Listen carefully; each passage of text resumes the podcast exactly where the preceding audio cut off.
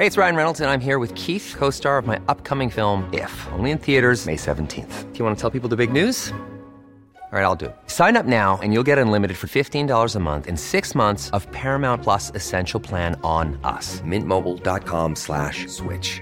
Upfront payment of $45 equivalent to $15 per month. Unlimited over 40 gigabytes per month. Face lower speeds. Videos at 480p. Active Mint customers by 531.24 get six months of Paramount Plus Essential Plan. Auto renews after six months. Offer ends May 31st, 2024. Separate Paramount Plus registration required. Terms and conditions apply if rated PG. Hey, I'm Ryan Reynolds. At Mint Mobile, we like to do the opposite of what Big Wireless does. They charge you a lot we charge you a little. So naturally, when they announced they'd be raising their prices due to inflation, we decided to deflate our prices due to not hating you. That's right. We're cutting the price of Mint Unlimited from $30 a month to just $15 a month. Give it a try at mintmobile.com slash switch. $45 upfront for three months plus taxes and fees. Promo rate for new customers for limited time. Unlimited more than 40 gigabytes per month. Slows. Full terms at mintmobile.com. Hiring for your small business? If you're not looking for professionals on LinkedIn, you're looking in the wrong place. That's like looking for your car keys in a fish tank. LinkedIn helps you hire professionals you can't find anywhere else, even those who aren't actively searching for a new job but might be open to the perfect role. In a given month, over 70% of LinkedIn users don't even visit other leading job sites. So start looking in the right place. With LinkedIn, you can hire professionals like a professional. Post your free job on linkedin.com slash people today. Do you like this show and you want to help support us? Do you want us to stay ad-free? Do you want extra episodes every month? Of course you do. Well then head over to patreon.com slash nerdcaveretro and become a Patreon supporter of this very show.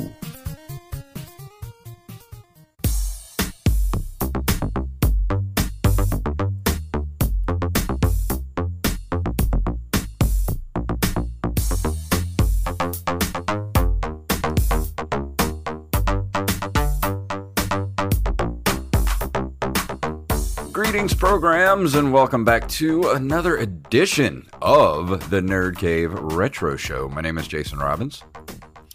And I am a very exhausted Derek Diamond.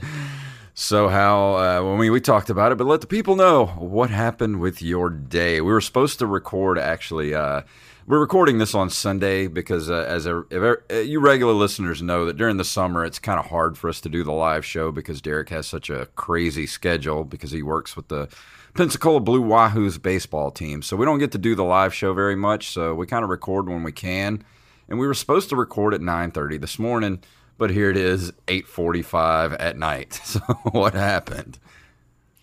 Okay, so one of the things with working in baseball is when it rains, it pours. You have to put you have to put a giant tarp on the infield so the field doesn't get muddy and basically you can't play on it.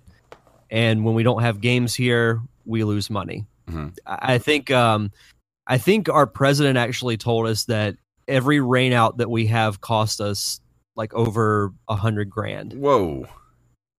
Well, because you, you got to take in possible concession sales, merchandise sales. Yeah. Uh, people will exchange their tickets and all that kind of stuff. So a, a, lot goes into it. But basically, Saturday night, we were told that we had to be at the stadium at 9 a.m. for a possible tarp pull because there was a chance of rain in the area.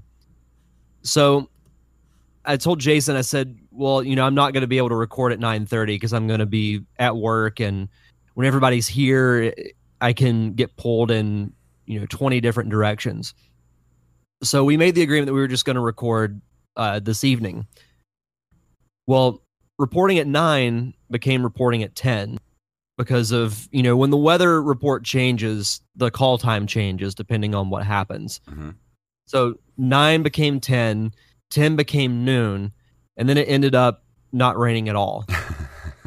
so I, I still came into work early because I realized, well, I've got a lot of stuff I have to do. So I got all that knocked out. And the game was actually fairly easy because everything was prepped. Yeah. You know, we weren't scrambling to do anything. So, um, yeah. And because of that, and Sunday games now that we're later in the summer, they used to be at one o'clock, but we switched them to five for the later summer games just because it's so hot. And of course, because I had something planned afterwards, the game went right around a little over three hours. Mm. But but the kicker is on Sunday we it's our family day, so kids can come on the field and basically run the bases. Plus, family toss in the outfield plus post game meeting. So you tack on another Hmm. hour to that after the game is done. So here I am. Yeah, and that's the joy of living on the Gulf Coast. As we have tropical weather, we're definitely in the uh, what we call the dog days of summer right now. So you never know when it's going to rain. Usually get an afternoon shower. Like that's pretty much a given. Where it comes, where like a, a a hurricane basically blows through in like 15 minutes around like one in the afternoon, and then the sun comes out and uh, basically steams you to death. So that's that's the joy of living here. Yeah, it's getting to that time of year where we just have those little pop up storms. Like you said, it'll rain for 10 to 15 minutes. And of course, that leads to if it's a game day and one of those comes through, we have to run out, hmm put the tarp on, and then whenever it's over, we have to take it off. yeah, So it's um fun. you definitely get your workout in when that happens because when you get you know 10 to 15 people pushing a giant piece of plastic Mm. off a, a giant tube and then you pull it out onto the field it's it's a pretty good workout Sounds fun. But- but no i'm I, I will say i am very exhausted but i'm i'm glad to you know i'm glad today's game's over and i'm here doing the show yeah, I it, it'll be a, a nice way to wind down for the Yeah. evening and as soon as this is over i'm going to head home and probably go right to sleep Yeah, I slept about 13 hours last night. Yesterday took a lot out of me, man. I um I I joined up with the the Free Mom Hugs organization because uh, they had the Biloxi Pride uh, festival yesterday. oh, okay and um, I signed up with uh, Free Mom Hugs and went out there and uh, gave a lot of hugs to people that needed it. And uh, you know, a lot of people. It's kind of a life changing experience when you you come across somebody who's been shunned by their friends and family for who they are, and you know they break down crying in your arms and telling you thank you. Uh, you know, it just kind of opens your eyes to a, you know the power of a hug, I guess. And um, so that was that was kind of a you know a very long but fun and uh, emotional day yesterday. Plus, just being out in the heat and the sun all day, and uh, I got a little bit sunburned, so that took a lot out of me. And uh, I slept for I went to bed at eight o'clock last night. I didn't roll out of bed till about nine o'clock this morning. After you you told me we weren't gonna uh, do the show this morning, I was like, I'm sleeping in. So slept in finally pulled myself out of bed about 10 o'clock and forced myself to go to the gym. And uh, that's pretty much been my day so far. I haven't really done much except watch tv and wait to do the show. God i'm so jealous. Right. i don't know why this cat decides to jump all over me and my chair whenever i do the show. He hasn't wanted anything to do with me all afternoon. Now i'm trying to do the show. He's like hey pay attention to me. Well, it's always when you're doing something. They're like, oh, wait, I'm supposed to have the attention. This whole time, I've been sitting at my desk for like an hour and a half now, just playing around, getting ready for the show. He's been down at my feet, laying there sleeping. And now I'm doing the show and he's all over the place. I don't get it. You're a weirdo. Go away. Uh, that's pet life. But no, Yeah. I, I'm sure, you know, you mentioning the whole pride uh, parade thing, I'm sure that probably adds a lot of pers- perspective to, um, you know, what goes on and that you things you might not realize that are going on until, Oh, you know, yeah. you hear about it. Yeah, and it, it's really kind of sad though, man. I met a lot of people, a lot of young kids yesterday who were just so happy to have someone just give them a hug and tell them that you know it's okay and things get better. Like that. If I know we definitely changed uh, perspective on you know one person yesterday, this young girl who cried in our arms and because she, you know her parents disowned her and I was like you know if we made a difference just for that one girl it made this whole whole day worth it you know Oh, absolutely. but let, us talk about uh, some news tonight how about that Let's do it.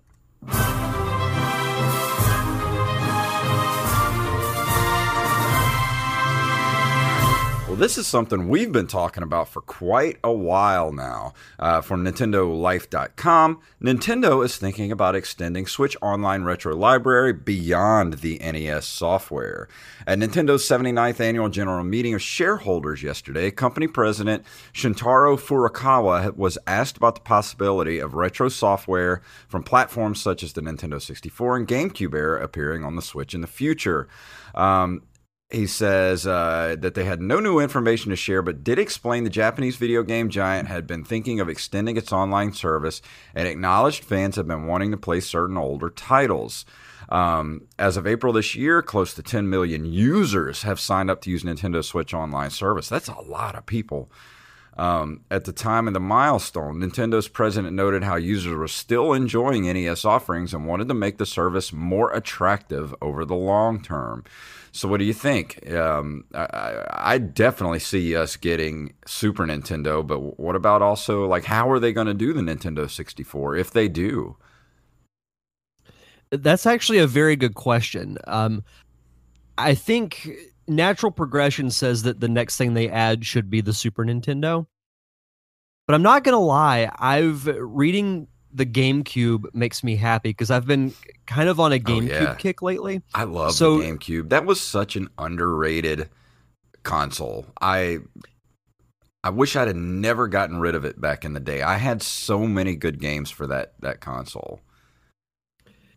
In saying that though, I think my GameCube might be on the fritz. Oh no! Well, it is. it is on the fritz because I tried playing uh, last weekend because I was really wanting to play Pikmin. So I hook up my GameCube and everything, and then I put the disc in, and I hear it make this type of weird noise. Mm. The main menu to the GameCube comes up, and it says there's no disc in the oh, system. Oh no! Maybe the the reader's going out. That's what I'm thinking. I don't know if that's something that's fixable. I don't know. Or if or if I'm gonna have to bite the bullet and get a new one. Well, I because would say I'm, 1st take it to the uh, to to your local retro shop, see if there's anything they can do. And I'm gonna do an experiment right now. You can go ahead and talk. I'm gonna look on eBay and see how much just the console costs. Yeah, so I, I was actually thinking about this the other day. I wonder if the GameCube is right on the fringe of you know retro gaming because th- there are some yeah. GameCube games, especially the early ones like Luigi's Mansion, Pikmin, uh, Smash Brothers Melee that I would love to review on this show. But then I keep thinking, well, the GameCube was in 2001, so we're we haven't quite hit that 20 year mark yet. Yeah. But then again, I've also reviewed games that are from 2000, like Majora's Mask. Well, I'm I'm honestly I'd be totally down for reviewing GameCube games because I, I consider it to be sort of a retro system. Like I said, I think it's right on the edge of is it retro or is it not? Because I think you can make the argument either way. Because the console itself is almost twenty years old. You can actually, you know, before, I'm looking at it right now on eBay. You can pick up a complete GameCube for still relatively cheap. You can get one right now that's at the very top that's still in its box. I mean, it's open, but it's in the box, a complete system for ninety seven ninety nine. Buy it now. That's not bad at all. Yeah, there's another one here that's a complete system. It's, it's the jet black one, like the one I have. Uh, seventy four ninety five. Buy it now. So for under a hundred bucks, you can still get a GameCube. That's not bad at all. Yeah, I think what I might do is uh, once the homestand is over, I might take it over to the video game trading posts that we have mm-hmm. here in town. Yeah. And see if they have any advice and if it ends up that I have to bite the bullet and get a new one, then that's what I'll do. Because if it's only like, you know, 70 to a hundred dollars, that's not that bad. Yeah. I mean, it's cheaper than the PlayStation PlayStation Mini when it dropped. So Yeah. That's very true. Yep. But back to what I was saying about the article, I think I would. It's going to be interesting to see how they handled the N64 games because I feel like they have to try and beef up the graphics a little bit. They're going to have to. Not only that, but they're going to have to give you some sort of peripheral advice to uh, device to kind of recreate that controller. I don't know. Maybe yeah. they could do it with the, the existing controllers, but that would that'd be kind of hard to do. Well, if you look at the the two Joy Cons, you have the A, B, X, Y buttons on one side, which, if I remember right, true. If I remember right, I think the N64 had only the A and B buttons. Um, or did it? Or did it have X, Y? Let me look up the N64 controller real quick. Yeah. I want to say it had just the A and B, but I could be wrong. But I, I think it's a natural progression. You know, the, at least they've got to add start adding Super Nintendo games. Yeah, you had the A and, And- B button, which were the blue and the Yep. green buttons, and then you had the four yellow buttons. The C Uh, buttons. yeah, I'm looking C at the controller right now. And then you had the control pad on the left side, the Yeah. start button in the middle, and then the joystick at the very bottom. Such a horrible controller design. Yeah, I held one in my hands the other day and I was like, Uh, holy crap, how did yeah. I play with this thing? But I think it was because it was the only option that we had, like holding hands with a velociraptor. something like that. uh, Uh, right as it uh, opens the door to try and kill you. Yeah. But I'm excited for this. I really hope they start dropping Super Nintendo titles. Like I we've been talking about this for how long now that they need to do this in order to keep people engaged with uh with Nintendo Switch Online. Cuz 10 million wanna know- people is a lot of people. Yeah. And I mean the the four games a month just isn't cutting it anymore. No, it's not. It's not. And you know the perks you get, kind of the the discounts you get for buying games is just not enough to to keep. And plus, they're you know they're being able to play games multiplayer are still kind of clunky. Like they really need to improve their online presence. Yeah. Yeah. You want to know what's funny is we've mentioned a, a few times over the last several weeks. Neither of us really have the time to sit down and play an RPG. hmm Over the weekend, I just had well, my GameCube didn't work. I said, you know what? I kind of feel like playing Mario RPG. So I hooked up my SNES Classic and I played it for like two and a half hours, Oh yeah. and it was great. That's awesome. It was such a fun game. I forgot how just how fun that game was, but it's great. Yeah. Let's see. Our next story comes to us also from NintendoLife.com. Speaking of N64, play your Nintendo 64 on modern displays with the Super 64 HDMI adapter. This sounds awesome. Yes. It Depending does. on your setup at home, getting your beloved Nintendo 64 to work on a modern display isn't as easy as it once was. Some fancy monitors just aren't expecting you to plug in a 23 year old machine, but this little adapter should sort out any issues wonderfully. The EON Super 64 is a plug and play solution which connects the N64 to any modern TV via HDMI. One end fits right into the back of your console, just as the original cables did, and the other end is ready and waiting to accept a standard HDMI cable. It doesn't need any type of external power source and is said to provide truly lagless input. That's amazing. and pre-orders for the adapter are going live, or they are live now actually in North America. You can grab one for 150 bucks. I know that's a little expensive for my taste, though. Yeah. I I would think about it at least. You know, if if I get into a phase where I'm trying to play a lot of N64 games like on the actual console, then I might bite the bullet and do it. Yeah, and there's what- actually some uh pictures here comparing, you know, the composite cables to the Super 64 and there is a difference. You know, the the it does look a little bit brighter. Yeah. Well, it says it upscales the visual output to 480p, um, which was double what the N64 could do back in the day.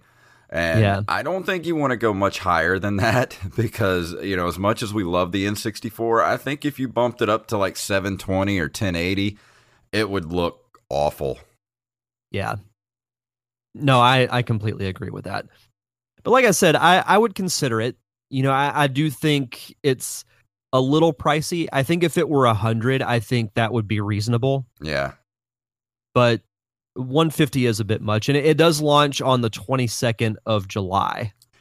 Yeah, I mean, if you're a person that doesn't have a CRT television, like I still have my CRT television that I play my uh, old consoles on, I don't really have a need for something like this. But if I lost my CRT and had to upgrade to a modern television to play my retro games on, this is definitely something I'd probably pick up, uh, especially if you're a streamer. And you want to stream some N64 stuff. I mean, this is a, a must have. Yeah, I would agree with that. Uh, and for our last story tonight, um, if everybody remembers the uh, the C64 Mini that came out a few months ago, well, from HotHardware.com, the C64 is a full size Commodore 64 reboot for the 1980s retro gaming community. Um, It is official. Retro Games is releasing a full size retro reboot of the original Commodore 64 called the C64 on de- December 5th. 5th. Can't talk tonight. That means it will arrive in plenty time for Christmas. Um, let's see. Uh, retro gaming is in vogue right now, blah, blah, blah, with the NES and SNES Classic. Um, the Commodore 64 reboot already released a miniature version last year uh, and let's see, the full size model will have a working keyboard and a more authentic throwback experience. Um, let's see, it will uh, co- it will connect via HDMI to deliver crisp 720 HD visuals. And uh, let's see, what else does it do? 64 games pre installed, such as California Games, Destroyer, Impossible Mission 1 and 2, Monty on the Run, Speedball 2, and many others. However, a un- unique twist is that players will be able to add more games from a USB memory stick not included. That is awesome. Now, that is something that they should have done with the Nintendo and SNES classics. Like all the classic consoles should have come with a an uh, USB port to be able to load more games onto them. Yeah, that was really smart to add that feature to the Commodore. Yep. It, it's um, I, I think that's honestly a deal breaker. Yeah. And honestly, I still think I have my Commodore 64 somewhere out at my mom and dad's house with uh, the tape player and all the cool stuff that came with it. Never played the Commodore 64. Yeah, I used to code games on it when I was a kid. We used to have a couple of big video game. They used to uh, put out these books of, of games that you could code. Uh, that you know, my brother got one for Christmas, so I used to take some of the smaller games, the ones that were on like a page or two, to uh, to code and code like little games like Hangman and stuff like that. It was fun. I liked the Commodore 64 a lot. This might be something that I will consider getting. Uh, let's see. I'm looking at the top of the article. I think Holy it'd be crap, worth you getting it because you never experienced it. I think you would actually enjoy it. I think so too. Uh, Sony PlayStation Classic has dropped to thirty dollars on Amazon. Holy crap! I still don't want to buy it. Is that bad? No, I mean that's what happens when you put a subpar product out. Yeah, no kidding. But no, I I would definitely consider getting the Commodore 64. Like you said, it was something that I never experienced, and the fact that you can add games onto it Yeah, is a really awesome option. So that makes me Uh, want to get one right there just for that option. Yeah, be cool to review a Commodore 64 game or two. We should. That sounds great. I'm I'm I am I'm honest. Like I'm I'm so locked in on the Sega uh, Genesis Mini at this point. Like I can't even think of anything else right now. I'm like I am so you know have blinders on for that system. Yeah. But, uh, but let's go ahead and move into this month in video game history, shall we? Uh, I don't know what happened. that was weird.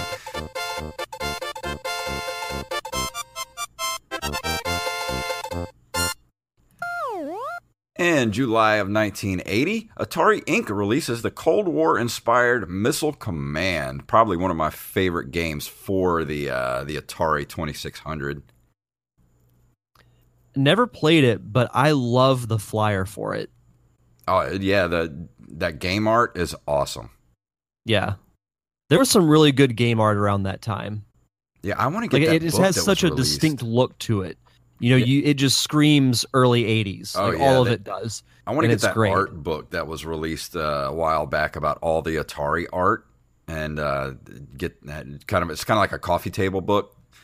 I want to Mhm. get that. I love that artwork from that time. It was such false advertising, but it was it was really cool. Yeah. Uh, July 9th, 1981, Nintendo releases Donkey Kong, which introduces the characters of Donkey Kong and Mario and sets the template for the platformer genre. It is also one of the first video games with an integral storyline. Donkey Kong, love me some Donkey Kong. I mean, when it comes to gaming of that era, it doesn't get much more iconic than Donkey Kong. You know, Oh, it yeah. was, I think it was, looking back on it, it was one of the most important video games of all time because, as I just said in that description, it introduced the greatest video game or most known video game character of all time in Mario. It Yeah, set the it- template for the platformer genre, Yeah, which I mean, is it- a huge, huge genre that to me dominated the 80s and 90s. Oh yeah, I mean, it, this is the game that put Nintendo on the map. You know. Yeah. Love Donkey Kong. Yeah, that's we're going to be talking about Diddy Kong tonight. Yeah. Uh, in July of 1981, the Namco Warp and Warp Arcade System Board is released. Uh, it is a dedicated computer system created for the purposes of running video arcade games. Uh, let's see, it ran. Oh wow, uh, a lot of uh, different stuff it ran. Uh, uh, let's see. Oh, I don't want to go into it. Let's just say it was very important board. Yeah. It was so awesome they had to name it twice. yes, they did. In July of 1985, Namco releases Baraduke, Alien Sector in the US. I remember Alien Sector. I love the name Baraduke. Oh yeah, Sounds so class. I know. It kind of reminds me of Babadook. Yeah, it does. Have we Uh, talked about this game before? I think we have. Um, I know we've talked about Alien Sector before. Maybe we talked about it when it was released on the Nintendo. Ryan Reynolds here from Mint Mobile. With the price of just about everything going up during inflation, we thought we'd bring our prices down. So to help us, we brought in a reverse auctioneer, which is apparently a thing. Mint Mobile unlimited premium wireless. Ready to get 30, 30, bit to get 30, bit to get 20, 20, 20, bit to get 20, 20, bit to get 15, 15, 15, 15 just 15 bucks a month. So, Give it a try at mintmobile.com slash switch. $45 upfront for three months plus taxes and fees. Promo rate for new customers for limited time. Unlimited more than 40 gigabytes per month. Slows. Full terms at mintmobile.com. I'm Sandra, and I'm just the professional your small business was looking for. But you didn't hire me because you didn't use LinkedIn jobs. LinkedIn has professionals you can't find anywhere else, including those who aren't actively looking for a new job but might be open to the perfect role, like me. In a given month, over 70% of LinkedIn users don't visit other leading job sites. So if you're not looking on LinkedIn, you'll miss out on great candidates like Sandra. Start hiring professionals like a professional. Post your free job on linkedin.com/people slash people today. Possibly. I know I, I've name, never reviewed The name it. Baraduke sounds familiar. Yeah. Uh, July, man, 85 had a lot of stuff released in July. Let's see. In July, also of 85, Sega releases Hang On by Yu Suzuki and AM2. It is the first of Sega's Super Scaler games. Its motorbike cabinet is controlled using the body, starting a Taikan trend of motion controlled hydraulic cabinets in arcades some two decades before motion controls became popular on video game consoles. I used to play Hang On a lot in the arcades back in the day. Never played this. Uh, The name does sound familiar, though. I think this was uh, one of the games they actually released on. Was this on? Yeah, this was definitely on the. Uh, uh, oh yeah, it was on the Master System. Yeah, I remember this game. I don't think they ever released this for the Genesis.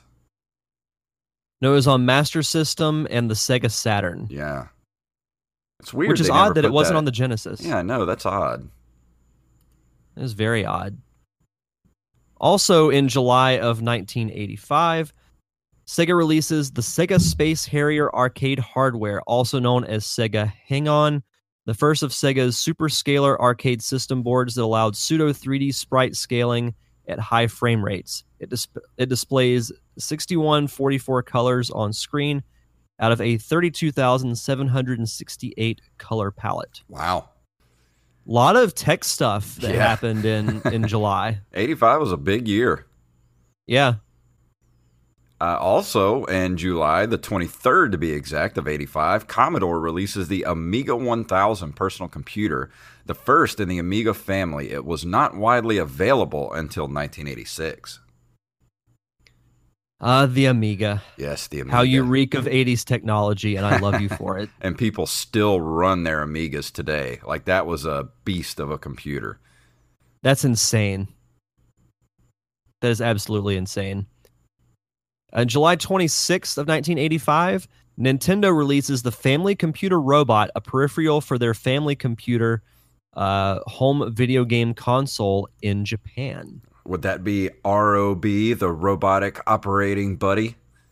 Also known as Rob, Yes. who you can currently find in the Super Smash Brothers series. Yes. And you can find in real life probably at any flea market for like, you know, 10 bucks. Yeah.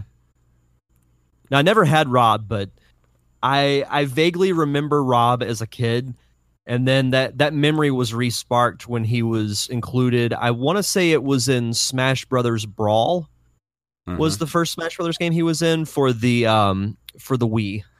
Yeah, I only had one friend that actually had the Rob peripheral back in the 80s when I was a kid um, because it wasn't available very long. Because really, I mean, they only did what, like six games for it before they just kind of dropped it entirely? Something like that, yeah. It's crazy. Uh, let's move on to 1990, shall we? On July 12th of 1990, Nintendo of America publishes Final Fantasy for the Nintendo Entertainment System in North America. The game started Square's popular and long-running Final Fantasy series. You don't say. Still going to this day. Yeah, I Yep. know they they did recently actually announce a release date for the remastered Final Fantasy VII. I saw that. which I'm I'm kind of interested in it because I know that game was so big when it came out. And I even said it, you know, when I reviewed it, I did enjoy Final Fantasy 3 uh, from what I played of it. So the remastered 7 might be one that I do consider playing, but we'll we'll have to see. But I mean, it's- it's one of those things that you got to give credit where credit's due. That franchise has been going now almost what, 30 years Yeah. Yeah, and I'll, still going strong and people love it. I'll definitely leave those reviews up to you. Uh, still fighting the good fight. Fighting I it. love it. I'm going down swinging. On July 20th of 1990, Metal Gear 2 Solid Snake for the MSX2 computer is released exclusively in Japan. It is Konami's last major game for the hardware. I need to play a Metal Gear Solid game. Yeah, this was um I don't think this one was ever this was not there was a Snake's Revenge sequel for the NES. That's what I was thinking of. Um, Yeah. Yeah. That was the one that he was not um uh let's see. He what was his name that uh created Metal Gear? Um trying to think of his name. Uh Hideo Kojima. Yeah. Um yeah, he had nothing to do with Snake's Revenge and he was not happy about it. I remember that. It- It's crazy to think that Metal Gear Solid has been around for that long. I know. I always think of it as like a late 90s property, like it started around the late 90s. Oh no, it was one of the very first kind of uh, stealth games for the NES. Didn't play well, at least not that I remember. I'm not. I think it's probably because of that game. I am not a fan of the stealth genre of video games. Yeah. But to close us out for this month in video game history, on July 27th of 1990, Nintendo releases Dr. Mario for three Nintendo platforms. Love Dr. Mario. Dr. Mario is fun. It's it's in the same vein as like your your Tetris type games, but is is super underrated, and I think it it adds you know its own little spin onto it, Yeah. which um, it might be a little tease for the game I'm about to review. Ah. I dude, I'm s- I get so addicted to Dr. Mario, I have to keep myself from playing it a lot cuz it's just like I love games like Tetris and things like that, but there is something about Dr. Mario that just keeps me playing it for hours and hours and I don't know what it is. There's a little sp- something in the sauce, but it just it it's addicting as hell. No, I totally get it. But uh, I think it's time to go into our review for tonight. What do you think? Absolutely. Let's do this.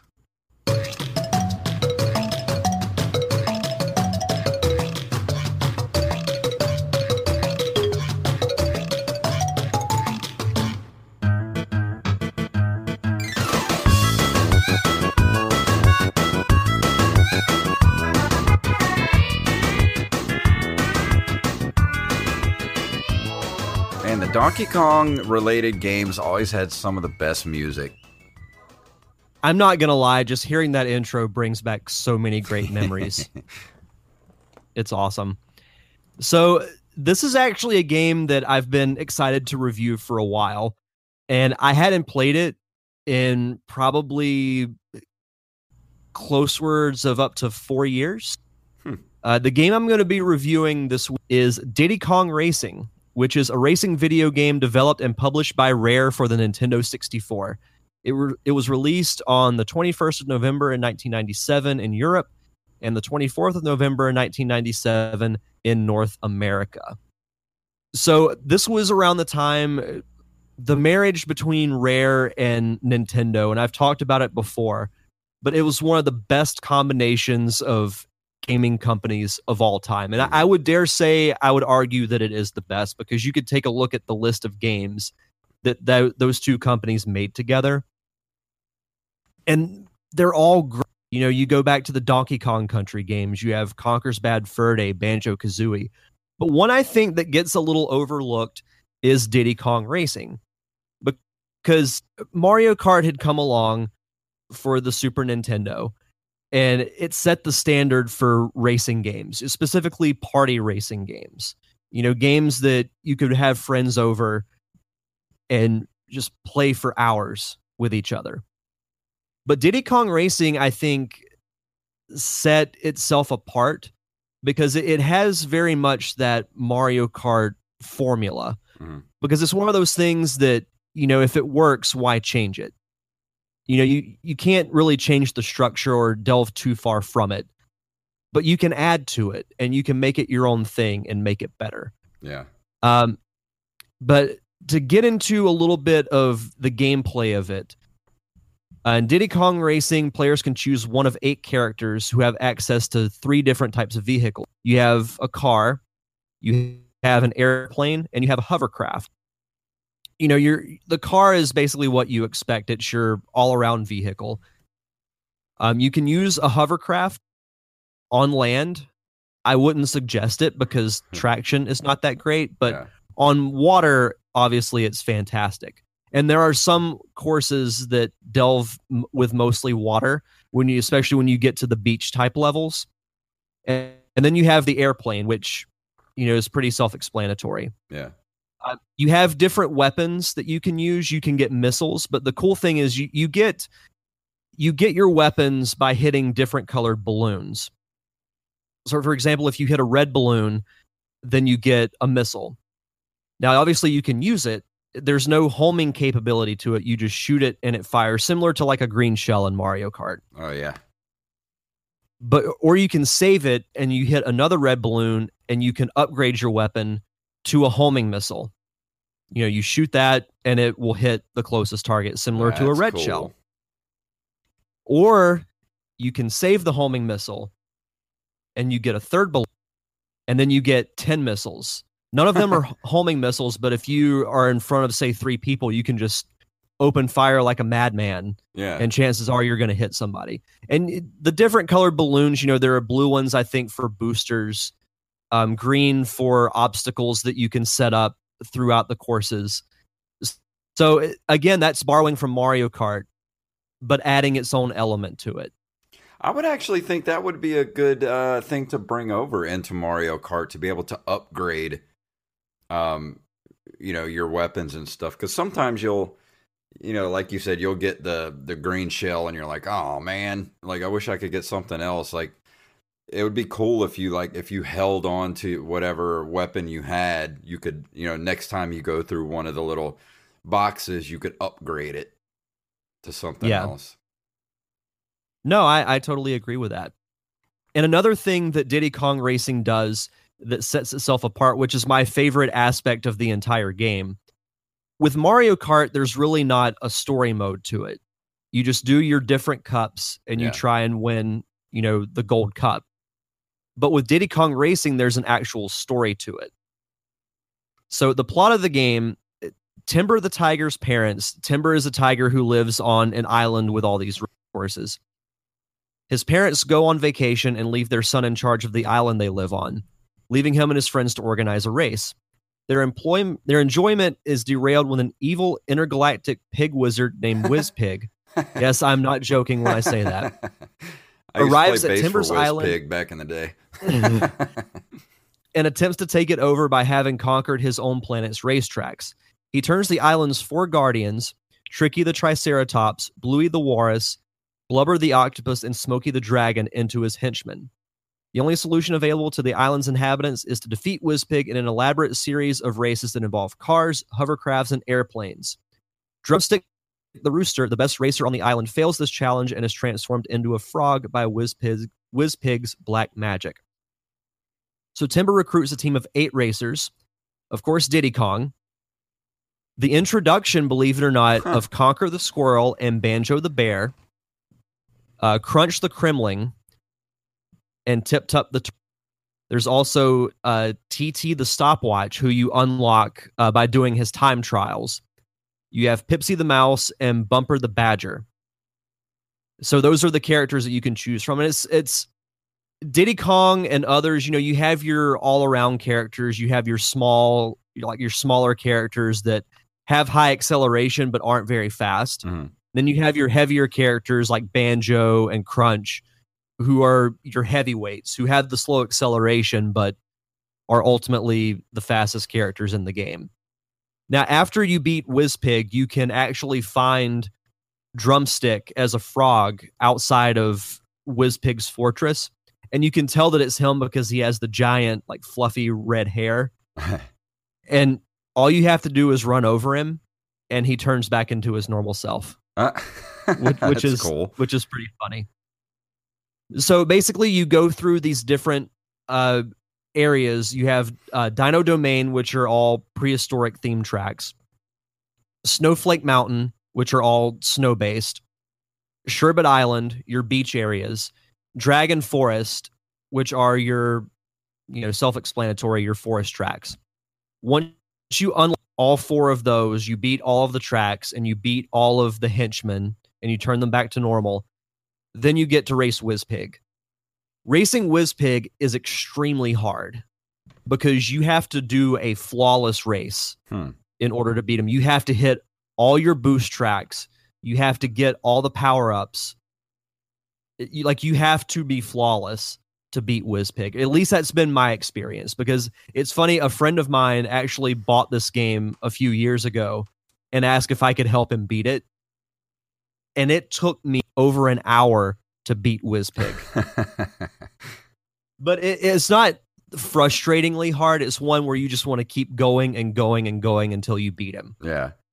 So how are So the when you- controls on it with using the uh, the original N64 controller? Because like I'm I'm unapologetically, you know, a lover of uh, Mario Kart. Like I love Mario Kart, but I've never played this. I never played any racing games other than um, what were we talking about last? The uh, Pod Racer game on the Mhm. Nintendo 64. That was the only racing game I ever played on the N64. This is one. and I, when I get to my overall thoughts on it, I'll touch on it. That something that might be a little controversial. Hmm. But as far as playing it with the N64 controller, it's tough at first just because it's so clunky and so untraditional in its design. Yeah. But once you get used to it, you know it's it's fine. I, I would imagine that if this game were to be re-released for say the Switch, or if it were ever released for, you know, the Wii Virtual Console back in the day, that it would have been a lot better. Yeah. It actually was remade for the DS, but the touch controls, I was not a fan of them. Like I, I did not like the remake of Diddy Kong Huh. Racing for the DS.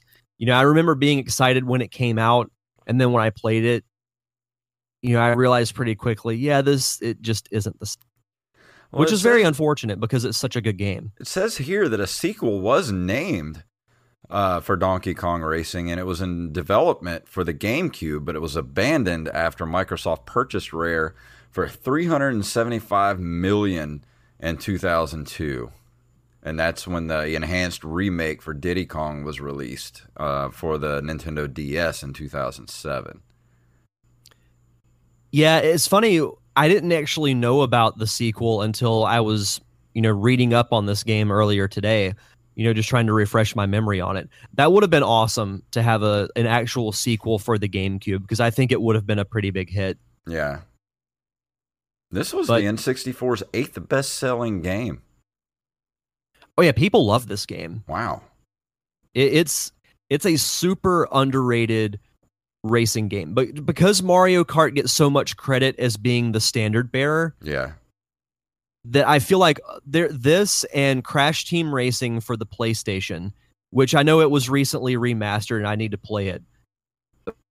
Both these games are super fun in their own way, and it sucks because Mario Kart just has such a huge shadow that it's almost like no other racing game matters. Yeah. But um, you know the the gameplay itself, I mean, it, it plays very similar to Mario Kart. So if, if you're a fan of Mario Kart, chances are you're gonna like this game. It follows you know some of the same formula, but the fact that it actually has a linear story that you follow actually adds you know a little bit of excitement to it because you know I I didn't have siblings growing up, so I had I was focused more on the single player games because that was Yeah. really all I could do. Now I would have friends over occasionally and we would play multiplayer games, but for the most part I stuck with single player. So to have a game, an actual racing game that gives a single player objective, Yeah. that that was something that really drew me in. You know, when I found out about I think they should do that for Mario Kart to have a, a story mode. Oh, I think that would be fantastic. You know, there's been so many Mario Kart games that I think they can afford to make a Mario Kart game that's a little different Yeah. and not get a lot of flack for it. oh, yeah. Um, I mean, it, you know, they would still make it like it is. They just put a story mode in. I mean, it wouldn't take, you know, wouldn't be that much different than what you already get. That way you're not alienating the people that are just there for the racing, but you're to draw in a whole new, you know, uh, whole new set of people that are there for, you know, the the story mode. Oh, absolutely. I mean, the main reason you include it is because it adds a diff. Well, two, it adds a different layer, but it also will draw a different, you know, demographic of gamer in. Yeah, because I mean, like, I don't get me wrong, I love playing Mario Kart just to you know go through each uh you know section of the game trying to to get the the cup and everything. But if there was a story mode i would feel like i accomplished something you know like i finished the story mode and now i'm going to move on to the you know the the, the trials uh to to get the cup and all that kind of stuff. So i think that would do well in a mario kart game. I think so too. And as a side note, looking back on it, it's hilarious that Conker was introduced in this game and he was very, you know, cutesy and family friendly. And it, it, not too long after that was when they released Banjo Kazooie. And, or did Banjo Kazooie come out? f- No, I think Banjo Kazooie came out after Diddy Kong Racing. But Conker was set to have his own game. And the first gameplay footage came out, and a lot of people ripped it because it said it reminded them too much of Banjo Kazooie. So then they went back to the drawing board, and Conker became what he did. And it's still one of those franchises that, or one of those games that people wish there would have been a franchise, you know, myself included. So I, I just think it's funny going back now and seeing Conker the way it is. And I'm like, oh, in a couple of years, you're getting drunk in a bar and you you piss on people. Yeah, his, Literally. um, let's see. Um, he was included in Diddy Kong Racing in uh, '97. Uh, let's see. Conker's Quest was renamed as 12 Tales Conker 64 in '99. Conker made his first solo debut in Conker's Pocket Tales for Game Boy Color. Uh, then he underwent a complete transformation due to criticism for 12 Tales being considered another kids game, so the game eventually was re- released in 2001 as Conker's Bad Fur Day. That's right. I forgot about the Game Boy game. Yeah, I didn't I didn't even know there was a Game Boy game. Interesting. I completely forgot about that. So disregard my story about Conker. That's what actually happened. But um, yeah, I I don't know what else really to say other than it's a super fun game that you can play by yourself and you can enjoy adventure mode because there's a lot to do in addition to the main story. You've got the time trials and various things like that. You know, there, there's a lot of things actually to unlock in this game, which I think is really cool. The music is really catchy. And I remember this, it's mentioned in the Wikipedia page, but I actually had this. I might still have it at my parents' house. I can't remember. But there was Nintendo used to release soundtracks occasionally for their games. Well, they released Diddy Kong Racing, but the CD was cut in the shape of Diddy Kong's head. Ah. so you couldn't play it in like a car CD player. You would have to play it in like a Walkman. Yeah. Which you know, I, I had one, and I remember you know listening to it. Which I mean, you can you could put the CD in your computer and rip the tracks, but Yeah. it, it was a very unique thing. But the the music was great. Um, as far as the reception goes, it received critical acclaim upon release. Uh, the N64 version holds an aggregate score of 88% at both Game Rankings and Metacritic, and the DS remake received a score of 66. Oh, wow. But some of the scores from back in the day, Edge gave it a 9 out of 10, IGN an 8.4 out of 10, Next Generation gave it 4 out of 5 star, and Nintendo Life gave it an 8 out of 10. So it, it got fairly high praise. I'm always I think up is for a pretty good great. racing game. So uh, the controversial thing that I'm I might say, and this might upset some people, including the person who's you know my co-host on this show. When comparing this game to Mario Kart 64, I honestly prefer Diddy Kong Racing. Really? I'm not gonna lie, like I like Mario Kart 64. I like all the Mario Kart games. But for some reason, I just could not get into Mario Kart 64 quite like I could the Super Nintendo version. You know, come and then you know when when Double Dash came out for the GameCube, I loved it. And then the, the Mario Kart Wii game is you know, arguably my favorite Mario Kart game ever. You know, I don't think I ever played Mario Kart on the 64. it was good but it, it wasn't it was one of those where it didn't to me it didn't quite have that mario kart magic Yeah. So honestly i i much prefer diddy kong racing to mario kart 64 You think maybe it was the the controller or the not great uh, graphics for the 64 or did it was it just uh, you know just one of those kind of off off titles? i think it was one of those off titles like the tracks weren't as fun Yeah. the graphics i don't think helped but to me it was more given what was there with the new tracks and everything they were a bit of a miss for me Yeah. but i you know i've been praising this game since i started reviewing it i absolutely love it um i had so much fun you know going back and playing it you know i remember a few years ago just you know having you know going over to a friend's house and that's what we did all afternoon and even into the evening was play diddy kong racing Yeah.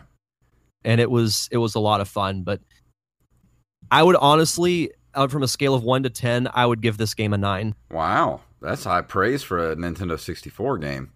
yeah i i absolutely love diddy kong it was I'm- so much fun I'm gonna have to try it because I see this around a lot. I mean, this is definitely not what you would consider a like. It is a rare game, a rare limited, but uh, not a, a rare game. Um, like it's not hard to find at all. I see this everywhere. Yeah. Yeah, I need to actually buy a copy for myself and, and go through and play it. But you know, it, it's one of those games that I have such vivid memory. You know, I can remember so many of the tracks. I can remember a lot of the music still in my head. It- It's one of those games that has stuck with me. You know, I, I know I, I haven't played it very much in a very long time but the memories of it still stick with me. Yeah, and that's the great thing about it is when you find when you have those games that you have such strong memories for. You know, like a couple weeks ago when I reviewed um, uh, Gunsmoke and just had I have such powerful memories from that game at that time. Like just looking at that cover, playing that game just takes me right back to a certain point in my life. And that's what I love about these games. Because the Nintendo and the Super Nintendo were such a huge part of my childhood and like just some of these games just have such specific memories attached to them. Yeah. No, absolutely. But yeah, that's that's my thoughts on Diddy Kong Racing. I think everyone should play it. Awesome. Uh, is there anything else you would like to throw out there before we end the show this evening? Yeah, so uh, I posted something fairly exciting on the Parker Syndrome Facebook and Instagram pages. Yes. Um, I I finished designing the poster, so that that's one step of media, you know, that I knew I had to do. I knew I wanted to do a legitimate poster and everything. So um, you guys can go uh, follow the Parker Syndrome on Instagram at the Parker Syndrome, or just search for it on Facebook.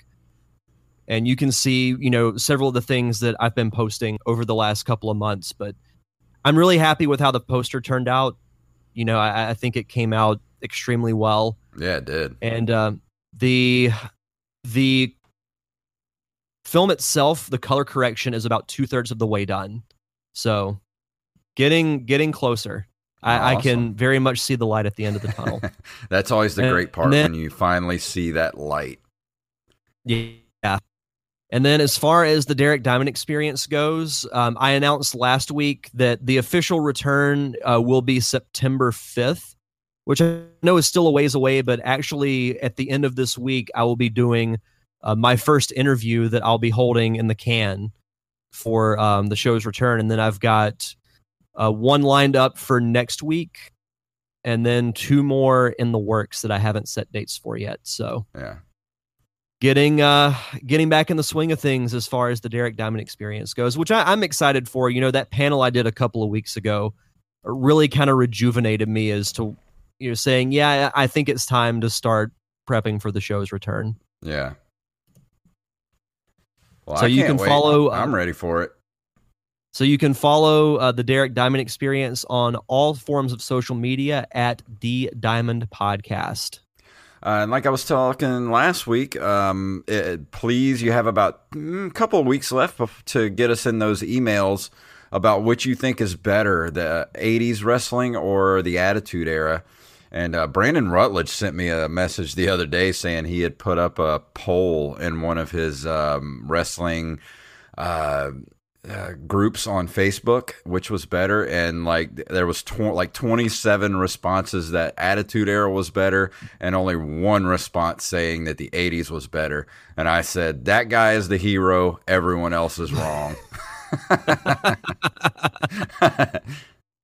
well, I think I would love to do a, a, separate poll asking the age range of those people that voted yeah. because I, I guarantee you if they're my age or maybe a little bit older, they're going to vote for the Attitude Era because yeah. it's what they grew up watching. But like I said, get those emails to us, what you think is better. You still have a few more weeks.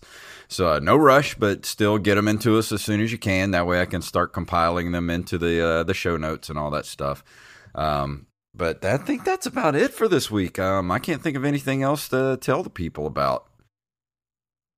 No, I, and I, I'll say as a side note, I thought this was an awesome show. Yes, it was. I loved it. And um, let's see, let me play our music here. If you would like to email us, email us at nerdcaveretro at gmail.com. We're at nerdcaveretro.com. We're on Instagram and Twitter at nerdcaveretro and individually at jfunktastic and at Derek underscore diamond. We're on Facebook at facebook.com slash nerdcaveretro. And go throw us a buck or two a month over at Patreon, patreon.com slash nerdcaveretro. And if we get back up to that $50 level, we'll do those commentary tracks and roundtables as extra shows every month. So you'll get the regular four episodes and you'll get that extra one if you get it, just get us back to that $50 level. And also, if you can't do that, then just leave us a review wherever you listen to the show. So, Derek, please tell them what it's all about. Stay hydrated, kids. Yes.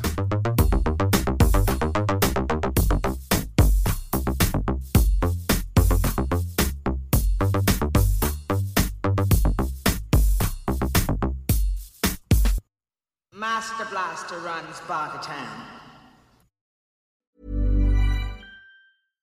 Hi, I'm Daniel, founder of Pretty Litter. Cats and cat owners deserve better than any old fashioned litter. That's why I teamed up with scientists and veterinarians to create Pretty Litter. Its innovative crystal formula has superior odor control and weighs up to 80% less than clay litter.